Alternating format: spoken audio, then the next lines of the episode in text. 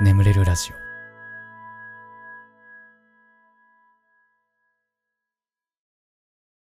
褒めてほしいのコーナー。こんなに頑張ってるのに誰も褒めてくれないなとか、褒めてほしいけど人に言うほどでもないなとか、そんな出来事を送ってください。僕があなたのことを最大限褒めさせていただきますというコーナーでございますね。やっていきましょうね。はい。眠いな。寝起きですね。みんなはこれから寝るのかもしれないですけど、僕は寝起きです。頑張っていきましょう。はい。はい。大阪府かき揚げ焼き方さん。塾のテストがありました。しかしなかなか高得点が取れない中、8月の公開模試で150点満点中125点という高得点が取れました。大変長文失礼しました。めっちゃ短文ですけどね。はいね、もう8割取れてたらね、もう高得点ですよ。いや、よく頑張ったっていうことですよね。いや、今ふと思ったけど、高得点って取ってないな。もう10年以上取ってないな。高得点というものを取ってないわ。ADHD 検査テストみたいなのは結構高得点取りましたけどね。高得点でしたね。あんまりテストというものを受けなくなるからな、年取るとな。そうだ、俺サウナスパアドバイザー試験みたいなの受けようっつって結局受けてないな。受けたいな。なんかね、プロフィール欄に書きたい。サウナスパアドバイザー資格持ってますって概要欄のプロフィール欄とかに書きたいわ。はい。いや、頑張りました。お疲れ様でございます。次行きましょう。熊本県お住まいのラジオネーム一生寝てたい小麦さん。私は一つ悩みがあります。少しナイーブな話ですが、精神病院になかなか行けないということです。22歳、社会人、実家暮らしなのですが、何事にもやる気が全然起きず、夜になると不意に涙が出て消えたいなとか、何のために仕事してるのかなとか考えてしまう毎日です。また職場で毎日吐きそうで、トイレで吐いていたら倒れたこともあり、おそらくうつ病じゃないかなと思うのですが、誰にも打ち明けられず、ずっと自分の中に溜め込んでおり、未だ精神病院に行く決心がつきません。自分を含め同じような悩みを抱えて毎日頑張っている方々を褒めてほしいです。以上、拙い文章を申し訳ございません。はい。いや、全然行った方がいいと思いますけどね。これは本当かなり僕の個人的な意見なんで、世の中いろんな意見があると思うんであれですけど、皆さん風邪ひいてりしたらね、病院行くじゃないですか、お薬もらいに。そのぐらいの気持ちで行っていいんじゃないかなと僕は個人的に思ってるんですけどね。僕も行ったことありますよ。いや、もう本当にちょっとね、どうしても眠れない時期があって、もう何しても寝れなくてっていう時期にちょっと行ったことありますね。もうしばらく行ってないですけど。いや、でもそっからだいぶその後の生活がめちゃめちゃ楽になったんで、僕は全然行くことをお勧めしますけど。そんなに恥ずかしいことでもないと思うんですけどね。だって人間ってさ、そもそもマンモスを飼ったりとかしてね、ずっと生きてきたのにさ、急にここ数年でさ、机に座って、ね、パソコンをカタカタするみたいな生活に切り替わるわけじゃないですか。そりゃ脳みそもバグるんじゃねえかなって思うんですよね。しかもね、別に自分から言わなければ誰にもバレないしね。と私は思います。だって夜になると涙が出たとかさ、毎日吐きそうでトイレで吐いてたら倒れたなんて、だいぶ大変なことですよ、これ。世の中のね、こういう状態になっても頑張ってる皆さんは、もう本当に頑張らないのも仕事のうちの一つだと思うのも僕は大事なんじゃないかなと思ってます。はい、もうよく頑張ってると思います。はい、ありがとうございます。次行きましょう。東京都ことことのみーさん、ガスケさんこんばんは。以前にもずっと同じ回を聞いていて最新回にたどり着けないとお便りを送ったものです。社会人2年目になり移動も経験しました。私が褒めていただきたいのは自炊していることです。一人暮らしなら当たり前だと思いますが、私は実家暮らしなので親の料理があります。始めたのは帰りの遅い私のために温めてくれたり、親が外食する日はお惣菜を買ってきてくれたりと気遣いが申し訳なくなったからです。幼少期は週1で1品作っていましたが、まだまだレシピ通りにやっても完璧にはできません。今は楽しく料理できているので、いつか自立するためにも当分頑張ろうと思います。体調に気をつけてお過ごしくださいということで、はい、自炊ね。僕一人暮らしだけどやってないからね。まあこんなんだからね、中性脂肪で引っかかるんだよな、健康診断で。偉いよ、本当に。うん、自炊な。前の家住んでた時はちょろっとやってたんだけどね。前の家は都内引っ越してきて、今事務所借りてて、まあ、基本的には事務所にずっといるみたいな生活になると、まあちょっとなかなかできないね、自炊ね。うん。あと前の家はキッチンが広かったの。今もう結構狭くてね、本当にね。なのに家賃倍だからね、本当に許せないですよね。うん、はい、引き続き頑張ってください。はい、次行きましょう。兵庫県ゼイカムさん、僕は小学6年生で6月に転校しました。その学校は前の学校の2倍の距離の通学路なのでマジで疲れます。そしてその学校では廊下の壁がなく、よくマンションなどの廊下にある金属のようなものでできた柵です。そしてチャイムがなくて、前の学校では全く違う感じです。こんな慣れない環境で中学受験を頑張っても、大手塾2つの入塾テストを落ちてしまい落ち込んでいました。それでもガスケツさんに出会い、毎日ラジオを聞いています。こんな慣れない環境と受験で頑張っている僕を褒めてください。あと YouTuber などは他の YouTuber とコラボを申し込むときどうやって連絡してるんですか？褒めてほしいのコーナーなのに質問コーナーみたいになってしまいましたね。すいませんでした。いつもありがとうございます。体を壊さないように頑張ってください。はい、ちょ急に話が変わりましたけどね。いやでも俺あんまりコラボとかしてないけどね、ほとんどしてないですよね。ライ麦くんとぐらいじゃない？あと、まあ、桜庭っていう僕のリア友で、まあ、一応 YouTuber。YouTuber と言っていいのか分かんない。もう半分やめたようなもんだからね。うん、がいるぐらいですかね。で、ライ麦くんの場合は、まあなんか、うん、Twitter とかでなんとなくやり取りしてる間に、なんか久しぶりにコラボやろうよ、みたいな話になってやるぐらいの感じですね。他の人ってどんな感じなんだろうな。意外と適当だと思うよ。でもなんかまあなんかツイッターの DM とかで適当にコラボしてんじゃない？そうわかんないけどまあ僕はそんな感じ。うん、で小6で、すごいね、廊下の壁がないんだ。マンション、ああはいはいはい、そんな感じの小学校あるんだ。なんか刑務所みたいだね。ちょっと言い方悪いかな。なんかごめんなさい、その話だけ聞くとね、実際は違うんだろうけど。ああ、なんかすごい檻みたいなの今俺想像しちゃってる。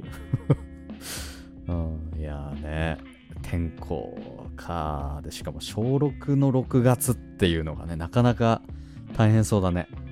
うん、まださ、小2小3ぐらいとかだったらさ、全然ね、お友達できるというか、なんか入り込めそうな余地ありそうだけど、小6とかなるとね、結構なかなか入ってくの難しそうだよね。うん、そっか、慣れない環境の中で頑張ってると。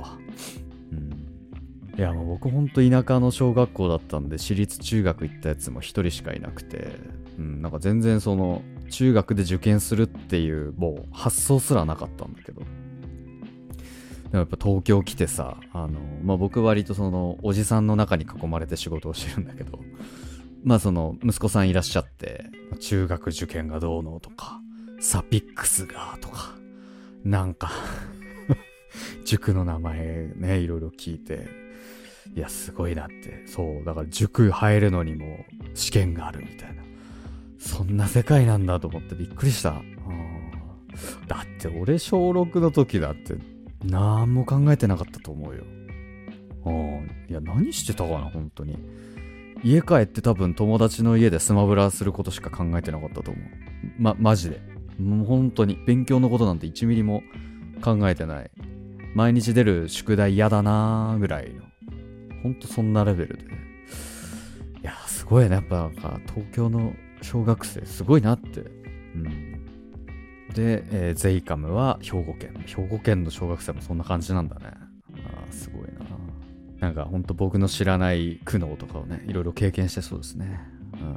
いやいや、まあ引き続きね頑張って応援しております。はい、ということで、褒めてほしいのコーナー以上となりまして、眠れるラジオスタートです。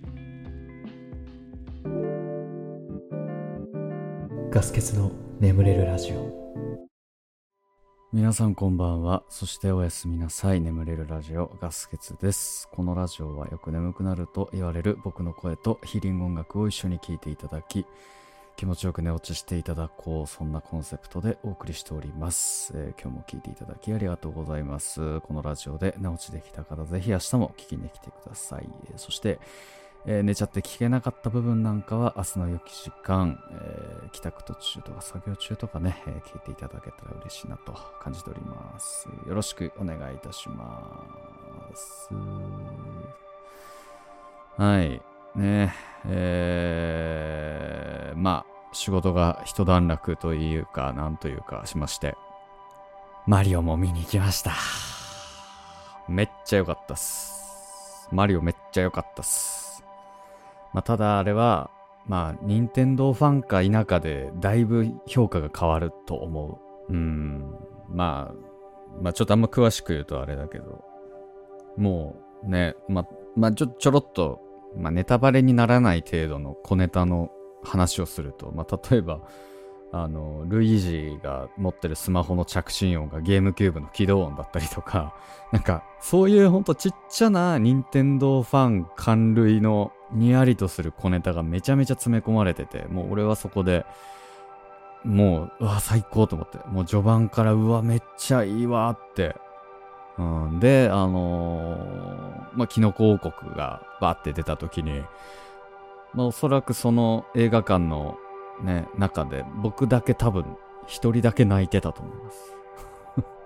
なんか感動しちゃって、ほんと最初のね、マリオのゲームなんて本当に多分少ない人数で開発されたゲームだと思うんですよ。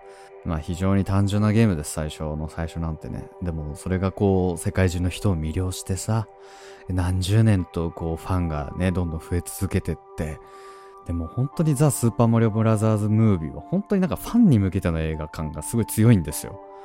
もう完全な身内乗り映画ではあるんだけど、でもそんな身内乗り映画がさ、こんだけの興行収入叩き出してるっていう事実と、あとイルミネーションのね一流のスタッフがね何百人何千人と集まってマリオの映画を作ったっていう、そしてこのスクリーンに映し出されたキノコ王国の美しさを目の当たりにした瞬間、僕は涙が出ました。いやー、であともう一つ感想を言うとすれば、クランキーがめっちゃ出世してたなっていう、あれ、あとクランキーってドンキーのおじいちゃんだったよなって、お父さんっていう設定になってて、そうなんかね、その映画として成立させるためなのか、結構設定がね原作と変わってるのもちょっと面白かったですね。でもなんか続編ありそうな終わり方してたんで、楽しみですね。はい、ということで、コメント欄を読んでいきますか。羊めいさん、寝るのが遅くなっても夜はいつも誰かしらガスケツさんの何かしらを聞いてると思うと心強いね。7万人のガスケツ市に住んでてよかったね、ガスケツ市民ですよ皆さんは。いやそうそう、本当にそうなんですよ。眠れるラジオ聞いてるっていうのはね、本当みんな聞いてますから、本当安心してお眠りください皆さん。本当にガスケツはその橋渡しとしてね、こう静かにお話をただつらつらとしておりますので、安心してお眠りください。はい、クーさん、私もハイボールが好きなのですが、缶のハイボールはあまり得意ではありません。香料が入っていたり甘みを加えていたりするので、やっぱりウイスキーと炭酸水を氷を買ってき、やっぱりウイスキーと炭酸水と氷を買ってきて冷えたグラスに手作りして飲むのが一番です。仕事から帰ってきてお風呂に入ってから飲むハイボール最高です。そう。やっぱそうだよね。やっぱり缶のハイボールは美味しくない。これはもう仕方ない。なんか最近白州のハイボール缶が売ってるらしくて、600円するらしいんだけど、どうなんだろうね。それは美味しいのかなちょっと気になっちゃうよね、でもね。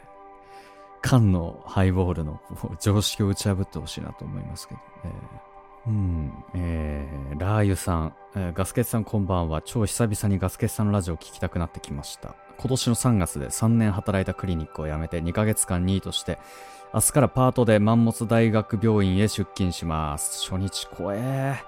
同業者20人の世界から60人の世界へ飛び込んできます。恐怖でしかないです。そして隣の県なので朝5時起きです。おつぼねと濃厚接触しなくて済むように素敵な人に出会えるように願って頑張ります。またお世話になりますね。おやすみなさい。あら、お疲れ様でございます。もう働いてらっしゃるんですかね。大丈夫でした？やばいおつぼねいなかったですか？穏やかにね。穏やかに頑張ってください。はい。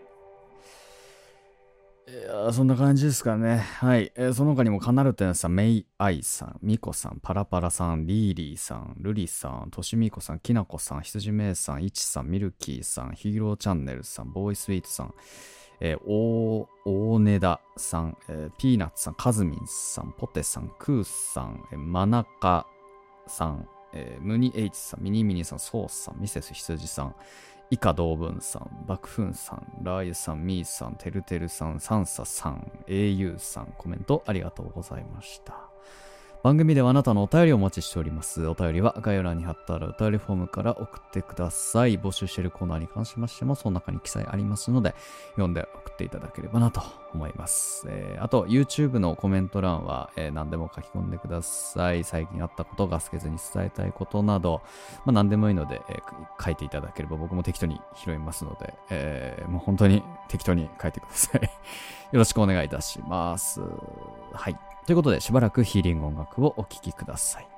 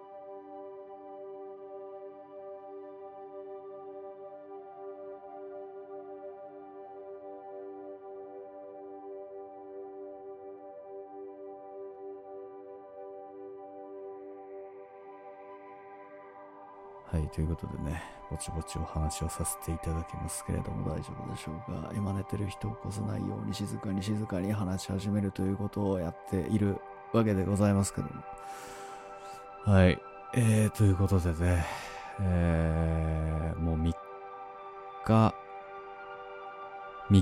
休んでる。久しぶりだわ、こんな休んでんの。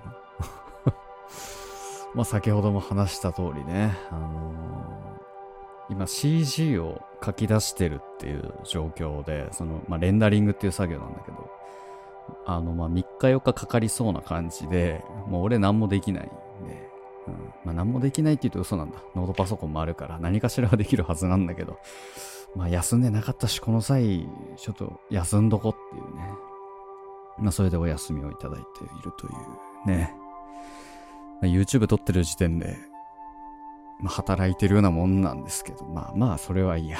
まあそんな感じで、やってまして、うん。あ、そういえば出張が決まったんですよ。そう、僕会社員時代も、まあ、ゲーム作ってる会社だったんで出張なんてないですし、まあかつね、まあ独立して今映像制作の仕事してますけど、まあまあ出張なんてねなかったんです。僕は割と編集が結構メインというかをやることが多かったんで、ただ今度ちょっと出張が決まって愛媛の方に行くんですけど、愛媛って何ある？なんかおすすめある？みんなめっちゃ教えてほしいんですけど、僕はちなみにみかんそんなに好きじゃないっていうのがあるんですけど、みかん以外でなんかありますか？まあちょっとその観光とかできるかわかんないんですけど、時間的に、うん、なんか愛媛のおすすめあれば教えてほしいです。うん、ちょっと軽く調べてみるか、ネットとかでな。うん、愛媛おすすめ。松山城とかか、神社とか、ちょっとそっち系なんだね。なるほど。松山城ロープウェイ。坂の上の雲ミュージアム。これは面白そうだな。なるほど。まあ、ちょっとなんかもし、おすすめなどあれば、ぜひ教えてください。そんでもって、まあ、昨日はサウナに行ってね、その後ヘネシーメロンっていうのを食べた。ヘネシーメロンっていう。なんか俺もよく知らなかったんだけど、そのヘネシーメロンを、まあ、なんか友達がそれを食いに行こうっつって、なんか、まあ、注文してあるからとか言って、でまあヘネシーメロン出てきてさ、なんかすごいそのメロンを2つに割って、でまあ種のところだけくり抜いて、そこにヘネシーの XO っていういいブランデーがあるんだけど、それを注いで。タプタプ注いで食うっていう食べ方なんだけど、めちゃめちゃ美味しいのよ、それが。で、怖いのが全く酒の感じがしないのよ。もうスイーツみたいな。いやもうブランデーだからさ、度数も高いの、40度ぐらいあるんだけど、全然酒を食ってる気がしないのよ。美味しくて普通に。なんかどうやら美空ひばりはそのヘネシーメロンを食いすぎて肝硬変になったっていう噂があるぐらいすげえ美味しくてね、でなんかその店のマスターみたいな、マスターオーナーマスター、まあちょっとオーナーとマスターの違いが俺よくわかんないんだけどまあそのマスターの方がなんか一緒に食うみたいな、なんかその人にご馳走しようみたいな、なんかそういう感じもあったっぽくて、まあなんか友達4人で行ったんだけど、まあそのマスター含めて5人でヘネシーメロンをひたすら食うみたいな。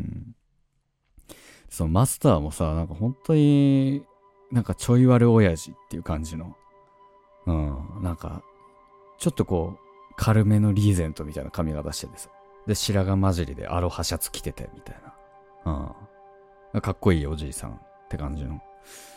でも彼がなんかその昔そのお店の中でヤクザと戦った話みたいなのを聞きながらヘネシーメロンをずっとこうすするみたいな、なんかでも俺ちょっとそこで思ったの。いやなんか話としては面白いのかもしれないんだよ、その話自体は。でもなんか俺、そういうおじさんたちの昔悪かった話結構苦手かもなって思った。なんか、そう、本来なら、そこで殴ったんすかみたいな。うわ、すげえとかって言いたかったんだけど、なんか俺、こう、妙に冷めてる自分に気づいちゃって、その話を聞いてるときなんかスーって冷めちゃって、ちょっと自分を呪った感じしましたね。あ、なんか本当にどこまで行っても根っこの部分がやっぱ陰湿ネクラなんだなっていうのをすごい感じながらのヘネシーメロンでしたね。ヘネシーメロン自体はすごく良かったし、そのおじさんにも全く罪はないというか、俺が悪いんですけどね。で、それを俺の友人たちもなんとなく気づいてて、お前、萎えてたよなって。途中萎えてたでしょみたいな。やっぱ気づかれてたんだと思って。まあ、そんなお休みでした。はい、普通だった。メロンパンおいしいさんですね。今食べたいものはありますか？私は冷麺が食べたいです。僕はね、今食べたいものはね、ピザ。ピザが食べたいです。ピザ食べたいね。でもね、昨日ね、そのバー行く前にハンバーガーを食べたんだ、みんなで。セットのでかいやつよ。もう串に刺さってるようなやつ食ってさ。で、帰りにラーメン食って帰っちゃったんだよね。もう、こっからピザなんてぶち込もうもんならもう本当にデブです。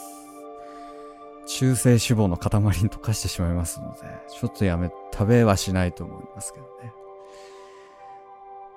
で、もう最近は、もう食ってるものを本当に気をつけ始めて、完全栄養食をずっと食ってる。なんかコンビニで売ってるサラダとかがあんまり好きじゃないから、なんかあんまり野菜を取れない風になってて、どうしようと思って。だからもう最近はベースブレッドとか、あと日清から出てる完全飯を食って、なんとかこう栄養バランスを取ってる。はい。全然関係ない話になるんですけど、久しぶりにアンチコメントが来ていやもう2年ぶりとか 2,3 年ぶりだと思う。本当に意外と来ないんですよ、アンチコメントって。内容が、無理に声低くしてるのが気持ち悪いっていう内容だったんですけど、めっちゃ地声なんですよ、これは本当に。いや、ちょっと前にさ、あのちゃんが、なんか配信かなんかで、その、自分は声作ってないみたいな、これ地声だって言って、めっちゃなんか怒ってるみたいなの、なんかで見たんですけど、俺あのちゃんの気持ちが分かった。作ってないのよ、俺。いや、なんかむしろ結構その作ってないと思われる方かなと思ってたの、勝手に。地声感すごくない？結構そんなことないんだね。いや、その人がそう感じただけなのかもしれないけど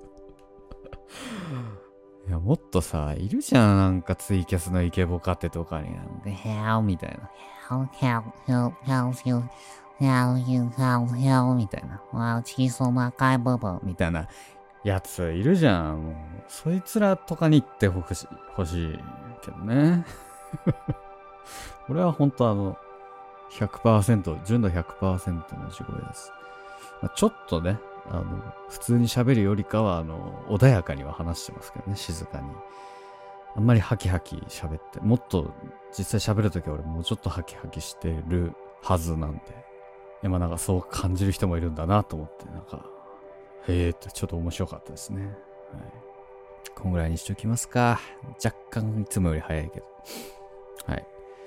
ということで、眠れるラジオこれぐらいにしときましょう。これでも眠れないよという方はね、シャッフル睡眠法の動画とかね、あとは、朗読の音声なんかポッドキャストの方にあったりとか、もろもろもう一本ラジオ聞くとかいろいろあるかなと思いますので、よろしくお願いいたします。